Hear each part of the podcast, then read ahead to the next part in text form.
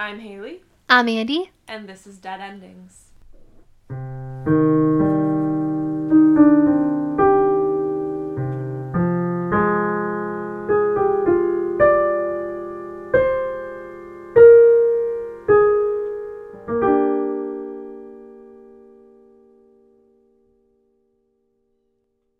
Okay, so here we are today on our third take. You've got it this time. Um, which is just I want it like I want it to be a certain way. Obviously, we talked about that. So, I decided that the best place to start this podcast would be with Jane. Jane Louise Mixer was born on February 23rd in the year 1946 in Muskegon, Michigan. She was the second child of Daniel and Marion Mixer, and she was born less than two years after her parents had her sister Barbara, and she would eventually be followed by a younger brother. So she and her sister grew up very close, sharing a bedroom. Each girl saw the best in each other. Like they didn't always get along because they were sisters who were really close in age. Yeah, I can relate to that. And I live with two little girls really close in age who share a bedroom. You could definitely relate to that. who very similarly it seems like Barbara and Jane kind of had like opposite personalities, which is definitely the girls. Like they were a little bit jealous of each other's best qualities. Like they kind of aspired to be more like each other. While in high school, Jane seemed a bit shy and uncertain of herself.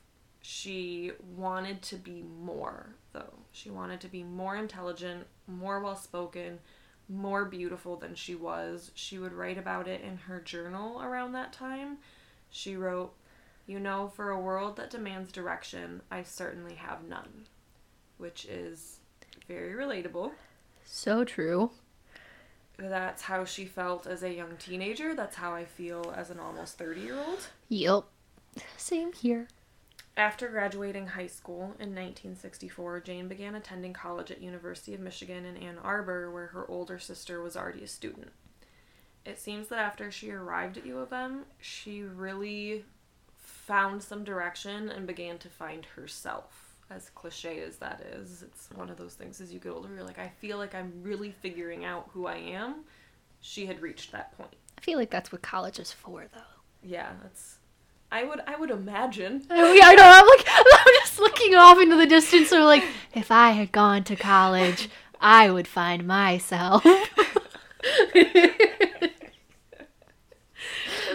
In the next life. and then, yes, exactly. Jane joined the debate team and became very involved in the political scene, which was during the 1960s. I love a woman who can argue. I do. It just makes me happy inside. It's a nice quality to have sometimes. It is.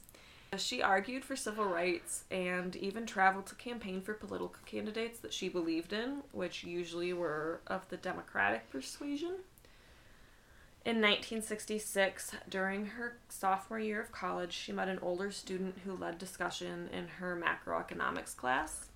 His name was Phil, and Jane would stay after class to ask questions make sure she understood the subject matter, um, because doing well was really, really important to her. And it seemed like it definitely started out as just trying to get a grasp on the subject matter. I'm sure. I'm sure she asked him a lot of questions.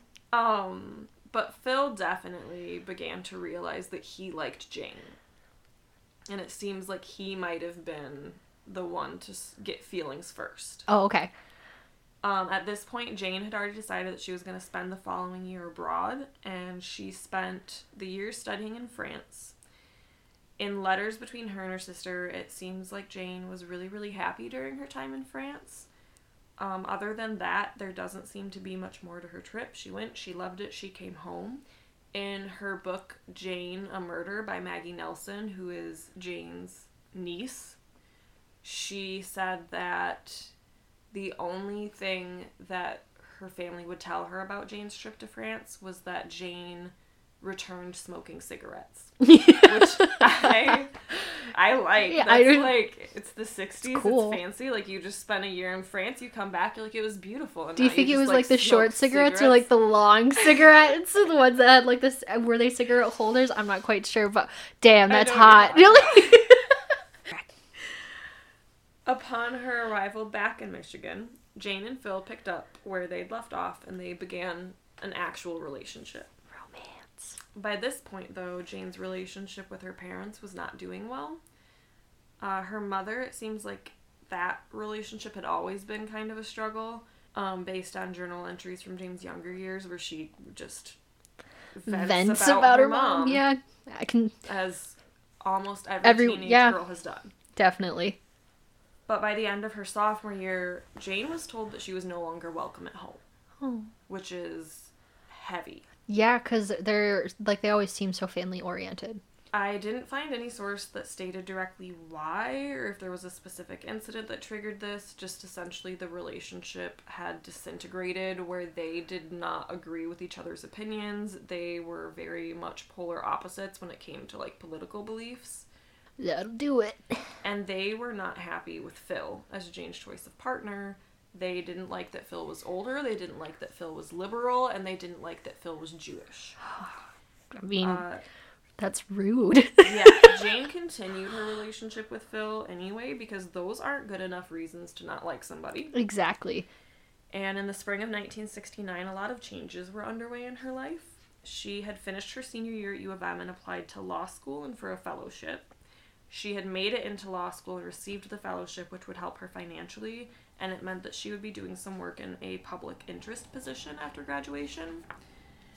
Phil had accepted a job in New York, and Jane was planning to transfer to either NYU or Columbia for law school because they had recently become engaged, so she was going to move with him to New York. I love that. So her life was just it was set up like she's sitting there being like should I go to NYU for law school or Columbia for law school with my like love who's older and he's moving to New York cuz he just got a job and we're going to get married like what a lovely time. It is. And then also like just being a woman who got accepted through that fellowship to help pay for a huge part of your schooling, that must have been huge too. Yeah. You don't have to work as many jobs and you can be the lawyer that you want to be. or whatever.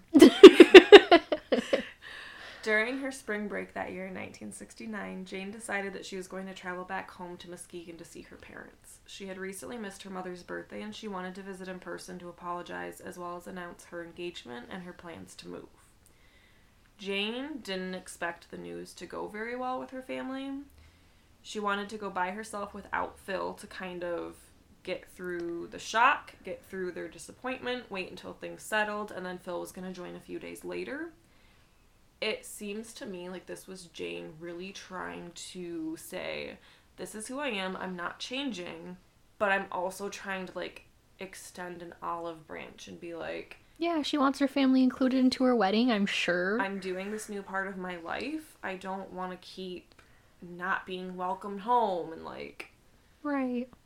so she, and she was trying to go about it in the best way she could to be like I'll go by myself, you come a few days later. So in the basement of the student union building of the U of M Law Quad, there was a ride board where students would go and post requests for rides to wherever they needed. It was essentially Uber before Uber existed. And Jane left a note on the ride board that read, Would appreciate hearing from anyone who might be driving to Muskegon anytime Thursday, March 20th, followed with her name and her dorm room info. A man named David Johnson responded. I wasn't sure before if he had left a note on the ride board or if he called her or if he sent a note to her dorm. According to the Red Parts by Maggie Nelson, which goes into like the trial, she makes a comment at some point stating that Jane arranged the ride with David Johnson over the phone. Okay. So I think that he got her dorm number from her dorm info and called her. Makes sense. She would be accepting a ride from David Johnson to Muskegon, who planned to leave at 6:30 that evening. Phil had talked with Jane that evening around 6:15, and Jane was still waiting for her ride to show up. It was a little bit before he would be there. So far things were in the clear. At 6:30, a nearby fraternity house on campus received a call from a girl who identified herself as Jane, and she was looking for David Johnson. David Johnson was a member of the fraternity, but the person who answered the phone told Jane that they believed she had the wrong number or the wrong David Johnson because he had plans that night and they did not involve driving across the state to Muskegon to bring mm-hmm. some random girl to her parents' house. Phil called her later around 7 and didn't get an answer, so he just assumed by that point that her ride had picked her up and he continued on with his evening. At home, the Mixers waited for Jane to arrive, expecting her around 9 o'clock, but her arrival time came and went with no sign or word from Jane. Around 10:30 when she still hadn't arrived, her father went out looking for her. He traveled across I-96, which spans from the west side of the state to the east side of the state, and it would have been the path that Jane and her driver would be taking. I love that like sentiment that her dad was, you know, willing to do that. He's like, I don't know if she's hitchhiking, but I'm also like, he doesn't know what car she could have been in either. I think yeah, I think that he knew she was getting a ride, yeah. but it was just like I don't know where she is. There weren't cell phones obviously. Yep. So the best thing he could do was I'm gonna drive this long stretch of road that she would be on and, And hope for, for the best. any sign of trouble. Yeah. So Daniel Mixer was looking for any sign of like a car accident to explain why Jane hadn't arrived home yet. I think the weather that night was kind of bad, so they were like maybe that slowed them down or caused issues. But when he hit Lansing, which was about the halfway point, he turned around and headed back to Muskegon because it was like if they hadn't made it this far, like Yeah. I don't know where they would be. Um, when he arrived home after midnight, he put in a call to police to report his daughter missing. The police took the information, and then Jane's name and description was put into the Law Enforcement Information Network, and this meant that her info would be sent all over the state to be on the lookout for Jane or just a woman matching her description.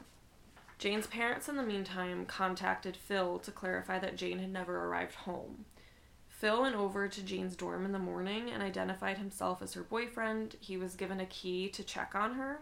She wasn't in her room and nothing was out of place. Everything seemed to be fine.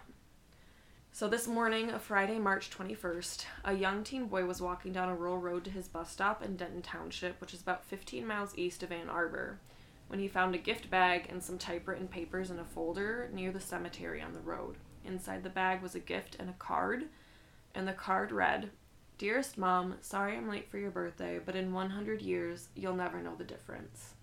And the card was signed Janie.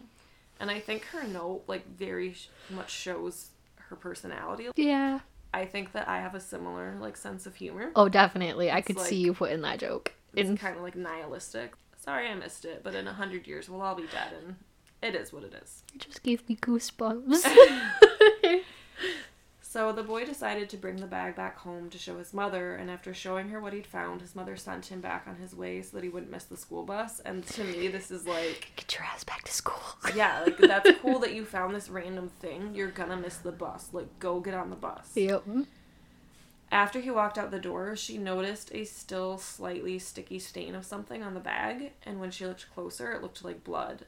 And so she started to get anxiety, and she decided to take off after her son to make sure that he was okay and that she didn't just send him out to cross paths with something or someone sketchy. Yep.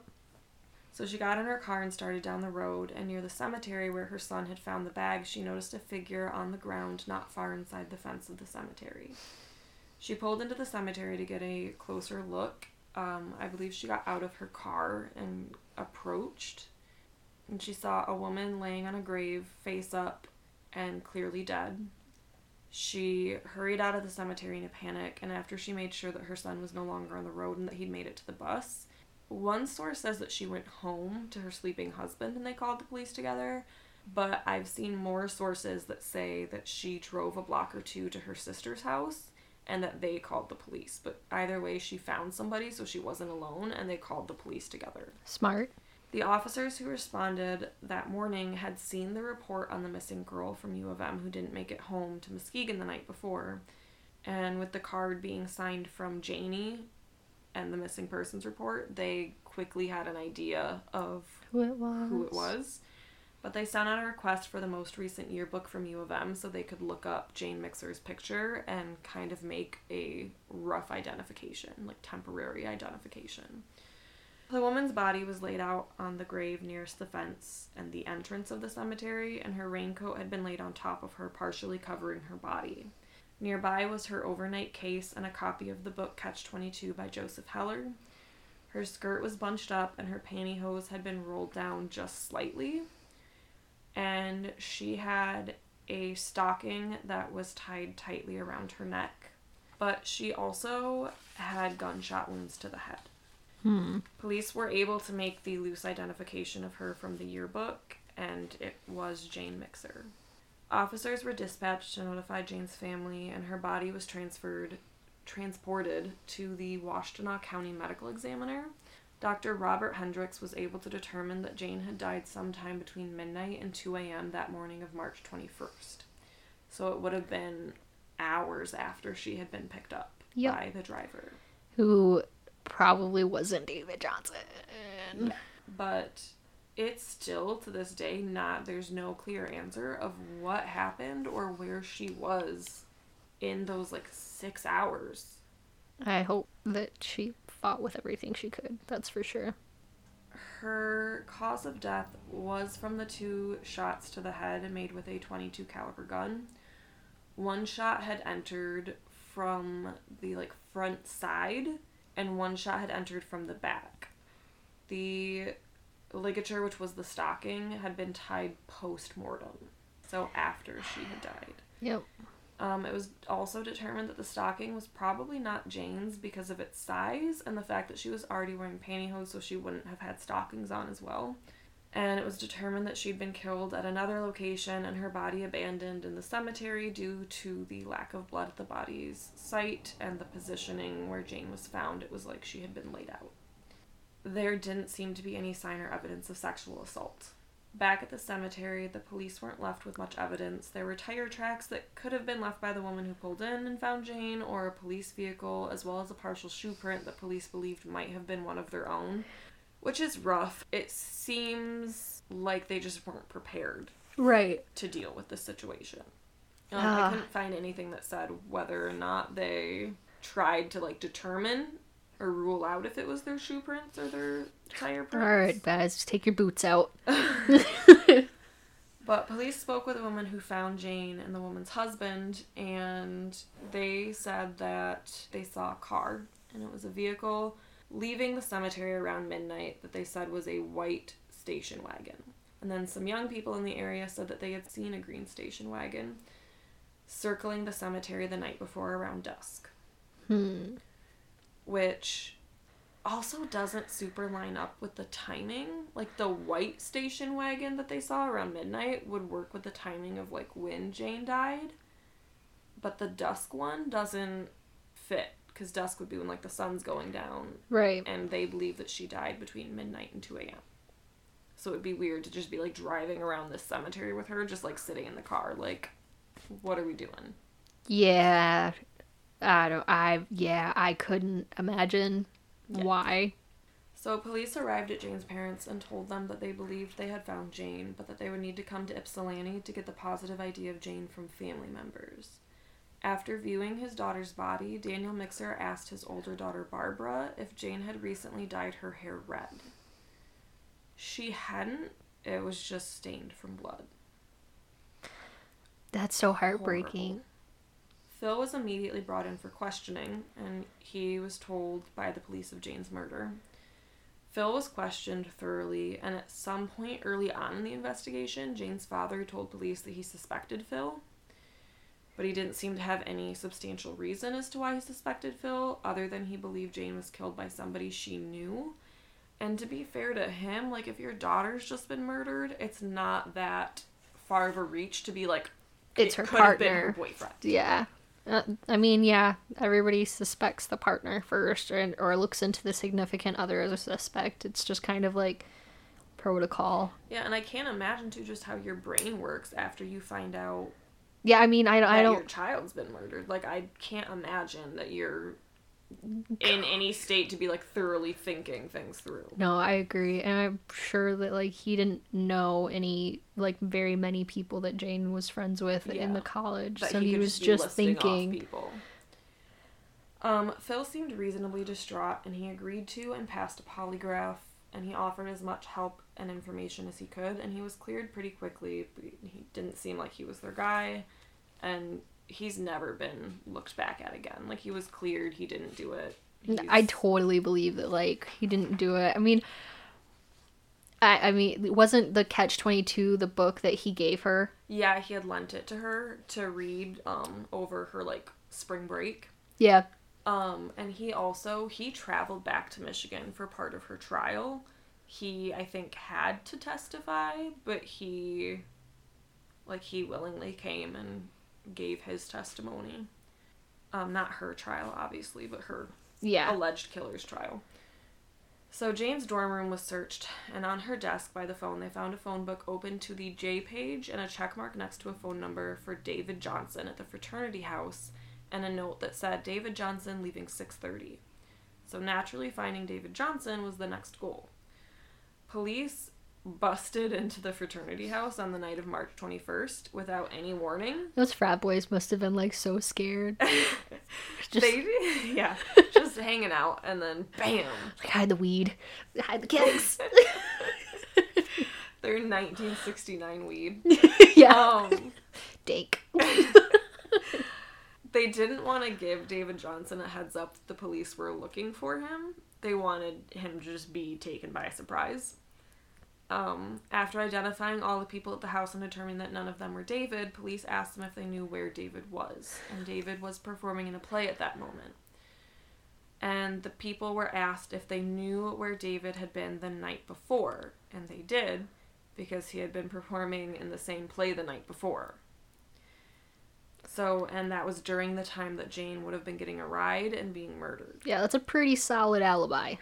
They were asked if they knew anyone named Jane Mixer, and one person was able to tell the police that they had been the one to answer the call the night before from a girl who said her name was Jane and was looking for David Johnson, and they had been the ones to tell her, I think you have the wrong number and the wrong person.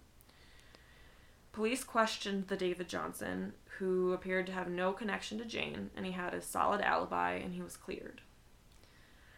At that point, police didn't have a lot left in terms of direction of the investigation with anyone close to the family or the case. And they continued to investigate David Johnson's in the area, but they strongly believed that that was just a name that was given. It was probably fake. Whoever used it, whoever picked up Jane just used it to hide their identity. Daniel Mixer continued to theorize that possibly an ex girlfriend of Phil's had been jealous enough to kill Jane, or that someone had hired a hitman to kill Jane because of her work in the civil rights movement. But she was more, I think, of like secretarial, like making flyers. I don't think that she was like a Huge key player or in this- target. in the, yeah. civil rights movement. Those debating Um, skills will get you. Her family was told to keep a close eye on everyone who attended Jane's funeral on March 24th because they believed it was highly likely that the person who killed Jane might attend because that happens. Mm-hmm. But nothing panned out from that. In the following days, the Mixers had the misfortune of discovering that prank calls are apparently common after an unusual death or murder. They would receive calls at all hours from people just making unpleasant comments. Like there was one woman who would repeatedly call and pretend to be crying and in a high pitched voice say, Boo hoo hoo, where's Janie? Yeah, I would like to beat the fuck out of that person. Yeah, it's horrifying and it hurts my stomach. And I hope that person had a bad life. Yeah, I mean, yeah, I, I definitely like some kind of karma because what the frick frack snick snack? Like, why? What makes you be like, yep, I'm gonna call up these parents who just had a middle of the daughter horrifically like taken away from them, and, and yeah, taunt them. and taunt them. Yeah, like that is so messed up in the head. That's rude. If you're listening to this, that's rude. That's rude. I hope you got the help you obviously need. yes. But I'm not afraid to throw these hands. That woman would be like an old Old lady lady. I'll just take her jello. Where's your jello? Sorry. Where's your jello? I'm I'm not a good person either. Solutions. I just imagine like nurses in a nursing home like, ma'am, you need to leave. Like, do you. yeah, for they just show up to harass this like random woman. Like we don't know how you found her, but like can you stop stealing her food? Like she needs to eat. it's the only thing she can swallow. Ooh. The police in the area were not new to investigating the murders of young college women. Jane's murder was actually the third murder of a co-ed in the area within the last two years. So Mary Fleischer, who was a 19-year-old student at Eastern University in Ypsilanti, which is just a few miles east of U of M, had gone missing in July of 1967, and her body was found in August. Mary had been brutally beaten and stabbed, and there is reason to believe that the killer had returned to her body after they'd left her on an ab- abandoned farmland. Hmm. A year later, in June 1968, Joan Schell, a 20 year old art student at Eastern, went missing after she accepted a ride from some young men when she was hitchhiking. A week later, her body was found off the side of a road by construction workers, and she had also been beaten and stabbed. And her miniskirt had been hiked up around her neck post mortem, which Jane having the stocking tied around her neck seemed to like mirror that Yep. But I don't think that Joan's skirt had been like tied. It seems like it was just pushed up. All three bodies of the women were found within a few miles of each other. And the day after Jane Mixer's funeral, another body of a young girl was found, and this was 16 year old Maralynn Skelton, who had gone missing while hitchhiking near the Eastern Michigan campus. And she had been horribly beaten. Yeah. Three more bodies of young women were found in April 1969, June 1969, and August 1969, all within a 15 mile radius of each other. All of these three had been beaten and stabbed, with one specifically also having been shot with a 22 caliber gun, Besides Jane. besides Jane, Okay. which Jane had been shot with a 22 caliber. yep. But it was obviously assumed that Jane Mixer's death was one in a series of murders committed by the same person or people. Serial killer. At first, they thought they were separate, but when Maralynn Skelton's body was found the day after Jane's funeral, the police kind of were all like, I don't think these are separate. Good for them. When an Eastern student was arrested in connection with the last murder in August of 1969, the murders of the young women in the area stopped.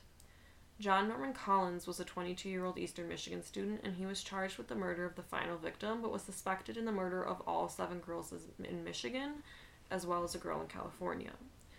Over the years, there was speculation about how and if Jane's murder fit in with the other murders of the Michigan girls. Her death was obviously still horrible, but it was significantly less brutal, and there were a lot of details like how her body had been disposed of that didn't line up with the other murders.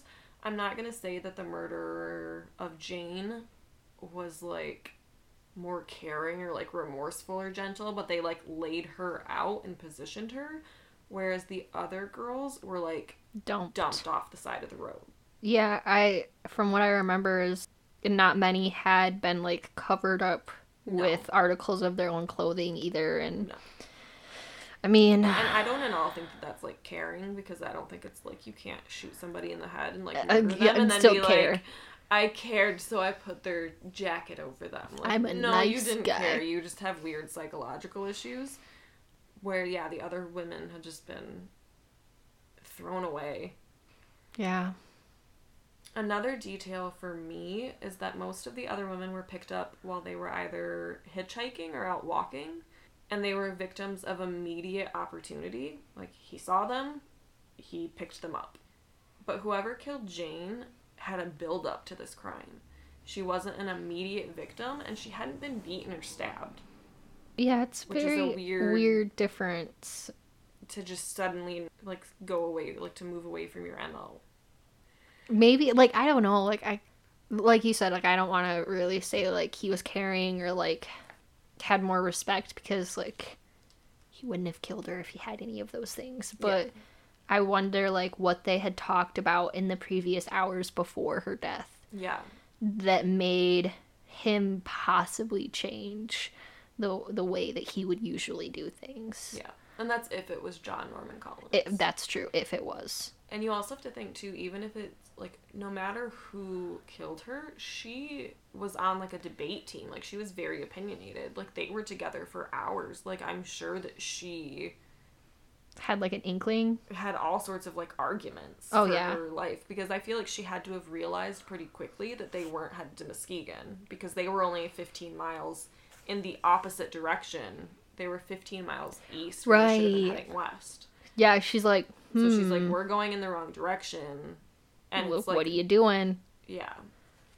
So in 2002, Sergeant Eric Schroeder was looking into cold cases and felt that the difference in MO between Jane's murder and the others was enough to warrant looking back into her case. Evidence that was taken from the crime scene over 30 years earlier was sent to the Michigan State Police Lab in Lansing, Michigan for testing, and in 2004, they got a match. Three spots of sweat on Jane's pantyhose matched to a man named Gary Leiterman. Leiterman lived in Ann Arbor in 1969 as a 26 year old traveling pharmaceutical salesman. In 2004, he was a retired nurse with a family living in Gobles, Michigan. In 2001, Gary had been prescribed painkillers to help with what I believe was kidney stones, and he became addicted to the painkillers, which I have no judgment for. Like, Yeah, I, I it messes a lot of people up. yes, it does. Um, but he ended up stealing a stack of blank prescription forms from the hospital that he worked at in Kalamazoo. Uh, he was caught and he pled guilty to illegally obtaining painkillers. He didn't have to spend any time in jail or prison as this was his first offense, but he took part in a rehab program and he had to submit his DNA as part of a ruling that had gone through just days before, requiring anyone with a felony to submit their DNA. So he gave a saliva swab, and that was sent to the Michigan State Police Lab in Lansing to be processed. I also thought I found out, I thought it was interesting. As part of his rehab, he had to keep like an emotion journal. Oh, that's good. Yeah, like it seems like the rehab that he went to was very Thorough. like yeah, like meant to try to help rehabilitate people and not just like punish people like how prison is. I can appreciate that because yeah, prison doesn't rehabilitate anybody. They That's not don't. it's about. No. Um, so this was how his DNA was on file to have matched with Jane Mixer's case. He was arrested in 2004, and upon searching his house, police discovered Polaroid photos of an underage exchange student of the Leitermans that was hidden in Gary's study. The girl was laying on Gary's bed exposed and seemingly unconscious. When questioned about it, the girl had no memory of the events or the photos, and Gary claims that he had discovered them in the house and put them in his study to show his wife and discuss with her how they should handle it. I also found out that supposedly his wife was on a business trip at the time. Um and that was like why he said he was holding on to the photos was because he was waiting for her to get back from her trip. But it's also like was her being on her trip did that give you a window of Oppor- opportunity? yeah, that's what I was thinking because that's messed up. Wasn't the like wasn't it their bed like the Yeah. parents' bed? Yeah, like they could match the blanket pattern to the parents' bed. Nope. So, regardless, he pled guilty to possession of child pornography in 2005 before his trial for murdering Jane. There is a slim, slim, slim chance that he did just happen upon those photos, but I don't believe that. Me neither. I'm gonna go with the unconscious child who doesn't have any memory and is like traumatized, just trying to like come have a positive experience in America, Yeah. and then had to go through this. Mm-hmm. And like, it makes me so sad that like, I mean, it, it had to be done for there to be justice. But you know, this. I how old was she? She was like I think she was like 15 or 16. 15 yeah she just like you said wanted to come experience uh, this a different lifestyle and then she's just being questioned over something that she literally has no recollection of but she sees herself as child pornography Yeah. like that is And so traumatizing like- i would if i was her parents i would be so fucking pissed Yeah. like what the fuck host parent My thing too is that this wasn't like a Polaroid selfie that she took of herself that No. he found where you might be able to get away with. Like I was holding on to this to show my wife to be like, what she do was we do about passed this? out She was unconscious on your bed, sir. Like she didn't take the photo herself. Somebody took that. Yep. There's like there's no argument there. It's understandable why he just pled guilty without any like reasoning. My thing too, like, did they own a Polaroid? Like I have a lot of questions. That's no, it's fair to have a lot of questions. It's I messed think up. I think that Gary had a darker side to him. Oh and yeah. this was part of that. If he was impulsive, yeah, yeah. Oh for sure. So, Gary insisted that he was innocent of Jane's murder. Other than the DNA evidence, which was the fulcrum or focal point of the prosecution's argument, they also had a handwriting analysis expert, and I don't, I don't believe in handwriting analysis.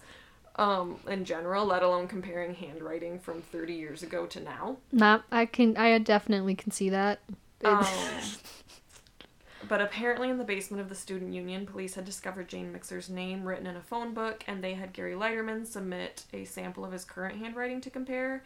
And the expert said that it was highly probable that Gary had written Jane's name in the phone book all those years before, which I've seen and I've shown you the photos of the comparisons that don't look. I don't. alike. Yeah, no, I don't think they look anything alike either. Like the swoops are different, so like I don't know what kind of certification that professional handwriting analysis man got it from, but like it was whack. Sorry. the defense is like, I would like to object um, on the grounds that this evidence is whack. yes. I could be a Um. lawyer. I just I don't think it's reliable evidence one way or the other, and I don't think that this type of evidence should be admissible. I can post a photo of the handwriting analysis to our Instagram page, but also I found out when I was reading The Red Parts by Jane not Jane, sorry. uh, Margie. Maggie. Maggie, Nelson. sorry. and I called her Jane, and she writes in the books about how often like her family would mess up and accidentally call her Jane. So I feel insane that I just did that. Oh. Um, but she said that the samples they used for Gary's handwriting they took from his emotional journal, the emotion journal that he kept for rehab, and they specifically chose chunks of writing where he was like, I was so angry. The prosecution was trying to psychologically like manipulate the jury presenting evidence of like here's his handwriting analysis ignore what he's writing about just look at the handwriting but the writing is like i was so mad at her like That is so messed up because my Mm. handwriting changes like almost every day, like depending on my mood at that time oh, of the there's day. so many factors in So- but they were also trying to make him look like he was somebody with a whole lot of pent up anger and rage Rude. I mean, I don't really care for the guy, but just rude. and maggie nelson in her book she was like that was a dirty trick Yeah. Yup. Gary Leiterman's roommate from 1969 was also called as a witness, and he testified that Gary owned a 22 caliber revolver in 1969, and that he had seen multiple clippings about the murders in Gary's possession. Which again, like we've obviously this is our third time going through this, so I've like shared with you my opinion multiple Right. times. I feel like especially in Michigan because we live here, I I feel like there's a lot of people with 22 caliber guns. Yeah. I feel like that is not It's not uncommon. Yeah. No. that's not like significant evidence. And I had also talked at one point with you about how I found out that they were trying to figure out if the bullets could have matched his gun that he owned. That's what I was thinking. because was there's thinking. two different is- types of guns, and we talked about the way that they come out. Is one type comes out spiraling uh, clockwise, and the other one comes out counterclockwise. Yeah. I think the bullets were like so distorted. distorted that they weren't able to determine because they knew what type of gun he had, they just but they couldn't couldn't match. tell the bullets that they were covered from Jane's body what type of gun that came from. I still think it's pretty amazing that like ballistics testing was created then though. That's pretty cool. Well, this was they kept the bullets, Oh yeah, wait, yeah, but this is in like 2005. still cool. I don't know where Like, ballistics yeah. was in the 60s. Like Definitely not as advanced as it was now. I also have some issues with the witness testimony because witness testimony can be uh, not great. Mm-hmm. and then also you're asking somebody to talk about what they saw 30 years earlier i would have had clippings of the murders at this point it's like did he actually have like a weird book of clippings in his closet or did he just like keep a page and be like that's crazy that this happened Yeah. I mean, I guess it also kind of depends on the history of like had he kept other murder clippings before Yeah. and like that isn't stated either. Like is he an avid collector of newspaper clippings or is this literally just like was so just like- focused? yeah was it like a weird on the creepy box of just jane mixer's murder Yeah. None of that evidence was great, but there was the DNA evidence on the pantyhose. The defense had an argument for that. They had more DNA evidence that they wanted to discuss. The sweat droplets weren't the only thing tested in the Jane Mixer case. There had been a droplet of blood on her hand that was also sent into the lab in Lansing to be tested. And they got a match from that as well. The blood droplet on Jane Mixer's hand matched the DNA of a John David Ruelas. John David Ruelas had been arrested in 2002. After going through a divorce, he had moved back in with his elderly mother. Oh yeah. And one evening, you're like, I I remember. remember. One evening, his mother told him he needed to stop referring to his ex wife as a bitch. And instead of hearing that suggestion and taking it to heart and self reflecting and being like, maybe I need to not use such hurtful language, instead, he beat his elderly mother to death. wow, the emotional intelligence of this man is the size of a pea. So he was required to give a swab of his DNA as well, and it was sent to the lab in Lansing, Michigan to be processed. And in the year 1969 that Jane was killed, John David Ruelas was only four years old. He's living- definitely the killer. and living in Detroit, about 40 miles away, his family was found to have no connection to Jane or Gary. The only connection was that his DNA was in the same lab at the same time that Gary's DNA was being processed and at the same time that DNA from the Mixer murder was being analyzed. So, and just to clarify too, to show who John David Ruelas is as a person, he found out obviously that his DNA matched to this murder that happened when he was four years old yeah. and he tried to say i know information about that i'll give you information if i can get a deal on beating my mom to death Wow. no you don't He's like, yeah, I remember so many things when I was four. I could. so the lab acknowledged that in the case of the Ruelas DNA that there was cross contamination with the mixer DNA. At the same time, the lab was adamant that there was no cross contamination between Gary's DNA and Jane's evidence. But you can't say that when you've already proven that there's cross contamination in the lab, no matter. Like, you Yeah, know? Like, that just doesn't make sense to me. So I had found a slide from a slideshow that I'm gonna try to link. I need to figure out like where the slideshow came from, who made it, whoever made it. Great job, like Thank you for this source. yeah. Um because it shows like just over a month or two like when the samples arrived, like when they were being stored there, when they were being tested, and it's just it's the same. It's known that the samples experienced cross contamination. So the jury deliberated for three hours before coming back and finding Gary Leiterman guilty of premeditated first degree murder. Of a murder that, like, you took only three hours to determine that he premeditated a murder 30 years ago? I don't think. Yeah. And there's, like, no solid evidence. Like, the DNA, if they hadn't been able to show that cross contamination was happening in the lab, would have been like, please explain, sir, how your sweat got on her pantyhose Yeah. but they showed that like all the samples were in the lab at the same time and there was cross contamination. It- So even if he did kill her and that's his sweat on there, unfortunately, that shouldn't be admissible. Mm-mm. No, I agree with you. Like, they. The lab messed up on their part wholeheartedly. So Jane's sister and um, Jane's sister Barbara and her niece Maggie attended the whole trial. Gary's wife attended the whole trial. Jane's dad was still alive at this time. Her mom had died by that point, but he came to certain like hearings. He wasn't able to sit for the whole thing.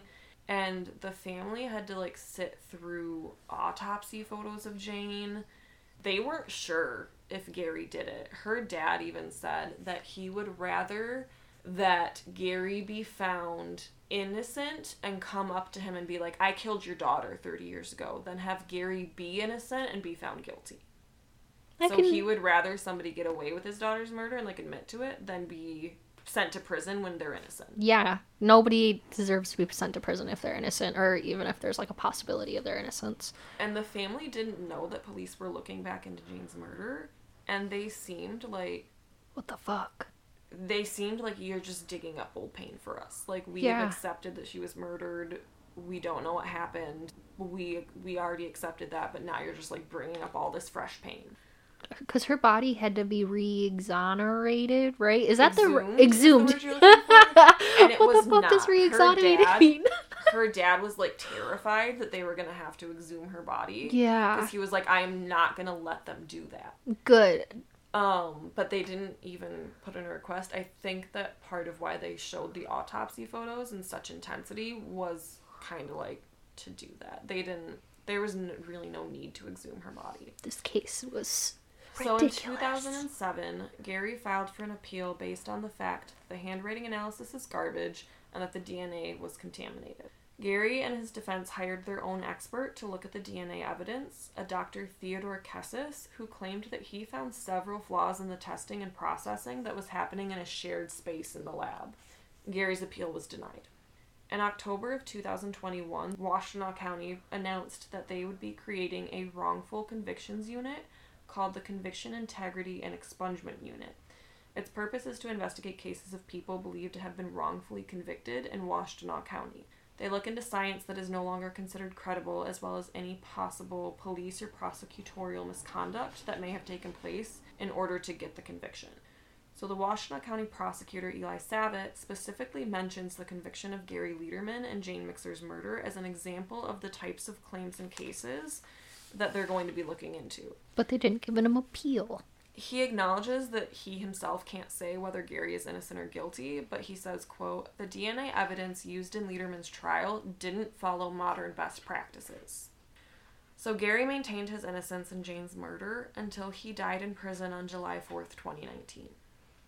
John Norman Collins has never confessed or discussed the possibility of him having murdered Jane Mixer, so the question still lingers of who really killed Jane. Because I personally don't think that John Norman Collins did it, and we'll talk about him in the next episodes, and the listeners can kind of get an idea of What Why? they think and Like- why, yeah. John, like more about his crimes. And I don't think that Gary did it. I think so. You think there's an innocent man out there who got away with murder? Well, not an innocent man, Well, and that's a yeah, guilty like, man who got away I with want to murder. acknowledge. yeah, I want to acknowledge that I'm not a professional. I'm just another human. But I do like to observe and I do like to analyze and I do like to look for patterns or breaks in patterns. And I just I don't think John Norman Collins did it. She hadn't been beaten and stabbed like the others. She hadn't been picked up off the side of the road. She hadn't been dumped on the side of the road. And her murder feels more meticulous and like planned out than that. But I also I don't think that Gary did it. The DNA evidence for Gary was just very botched. They clearly weren't following a stable protocol for testing. And I don't I don't think that Gary was a good man. No, we definitely can agree to that. But he, I don't think he was a murderer. Yeah, I don't necessarily think he deserved to die in prison. He deserved time in prison Time, yeah, but not to spend the rest of his life there. for something he didn't do. Yep. Obviously, someone out there knows what happened to Jane. Someone out there was with her during her last hours of life, and someone out there pulled the trigger. And I think that that person managed to get away with murder twice. Because they got away with murder twice when John Norman Collins was blamed, and people stopped looking into who killed Jane because they said Yep. John did it. And then again, when DNA matched to Gary, he has like whoever he or she has two scapegoats of people who were taking the fall for them. They have a four leaf clover. But I'm interested to hear in what anybody else thinks. Yeah, of course. Like I know I think you're on the same page as me where you're like I don't think either of these people did this. No, I mean John was so brutal. So like he he oh my He god. brutalized the Yeah. victims, which like I said we'll go over in a minute, but Yep, and, but yeah, no, like Jane wasn't any of that. And like I said, I want to end discussing Jane because Jane has always stuck with me from the time that I first came across her case years ago when I was in high school. She was so driven and so determined, and I think that the world just would have been nothing but better from her existence in it if it hadn't been cut short. I don't think she was going to do any harm. Mm-mm. In Maggie Nelson's book, she includes some diary entries from Jane's journals, which I found to be very relatable, and I wanted to share just a few tidbits that stuck with me the most. These writings are from 1966, a few years before her death, and in one entry, she writes, quote, Questioning is healthy, opinions that are unstable are great. Pseudo certainty is the worst crime. Nothing is absolute. No one has all the answers. Pretense is hideous. This whole essay is a bunch of crap. Word. And then to finalize, my favorite quote from one of Jane's journals is Perhaps we're all fools, none of us able to see. Down with people, damn it. She would have been our friend. Yeah. I would have really liked Jane, I think. This is the first ending to the first Dead Endings. Thank you for listening. And if you enjoyed it, you can follow us on Instagram at Dead Endings Podcast. You can like our Facebook page, Dead Endings Podcast, or you can send us an email at deadendingspodcast at gmail.com. All of the links to which you can find on our website, deadendings.com. You should keep listening. Thank you.